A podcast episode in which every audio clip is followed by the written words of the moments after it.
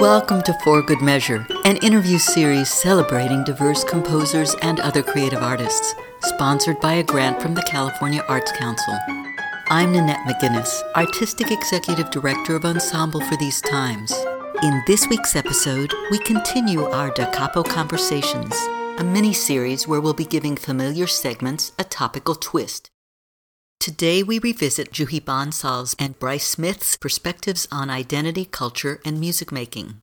Here's what Juhi Bansal had to say. Um, in a very, very broad sense, the, the like issues to do with women and girls and getting an education are things that have just always been really important to me. Um, for the obvious reasons, I think we should all be caring about it, frankly.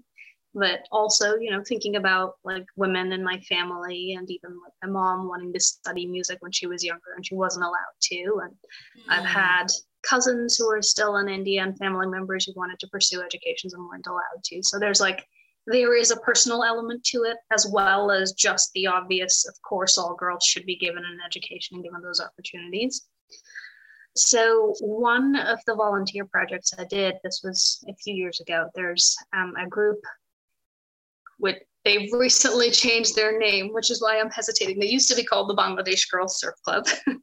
Then it became the bangladesh girls and boys surf club. And i think just in the last couple of months they've actually been adopted under a larger umbrella group as well. Um, but this was a group I got to know about through um, some volunteering I was doing here locally in Southern California. And, you know, it's this fascinating story about this group of girls in Cox Bazar in Bangladesh, which is one of the um, poorest parts of Bangladesh, which is already obviously such a such a poverty-stricken country. And this group of young girls basically they saw a lifeguard surfing on the beach one day, and they asked him to teach them how to surf. And what I loved about their story and what I loved about kind of volunteering with the group afterwards was that they built what started as just teaching the girls to surf turned into a school for the girls so that they were, you know, given an education. And many of them had until that point never gone to school. Um, often the girls in that community are married away at like 11 or 12 years old to much older men. The club because of donations, because of fundraising, because they were able to give food bags and aid to the families, um, kind of then enabled also the girls were not married away that early. They actually had kind of bought them literally the years to be able to go to school and be able to learn and be able to graduate. So, kind of, you know, as a group, I was volunteering with on and off for a couple of years, mostly through our work here in Southern California. But, um, you know, their stories really stuck with me and I got to know the um, founders of the club. So had a couple of you know Skype calls on tiny screens with the girls and getting to hear their stories through the language barrier.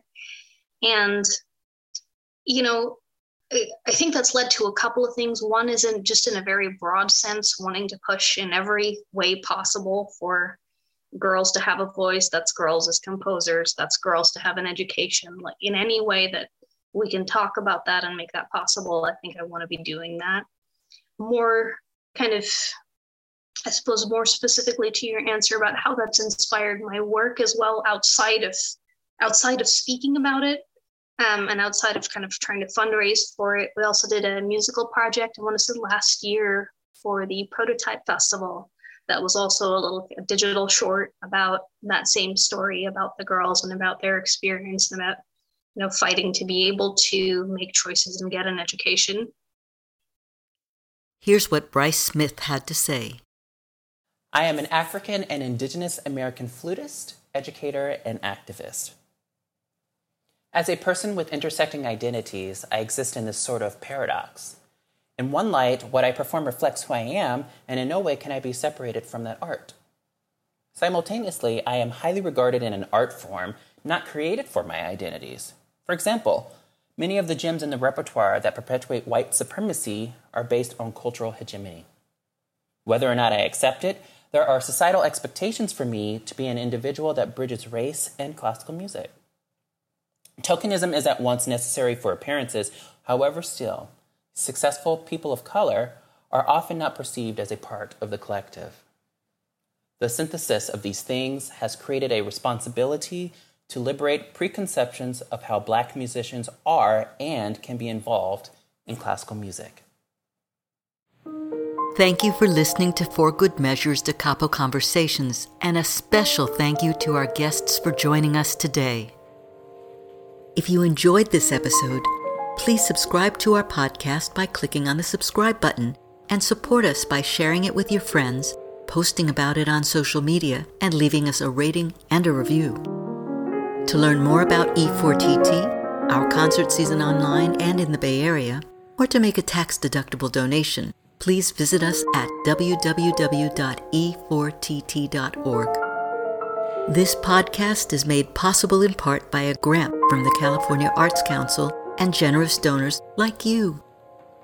For Good Measure's produced by Nanette McGuinness and Ensemble for These Times and designed by Brennan Stokes, with special thanks to co-producer and audio engineer Stephanie M. Neumann. Remember to keep supporting equity in the arts and tune in next week for good measure.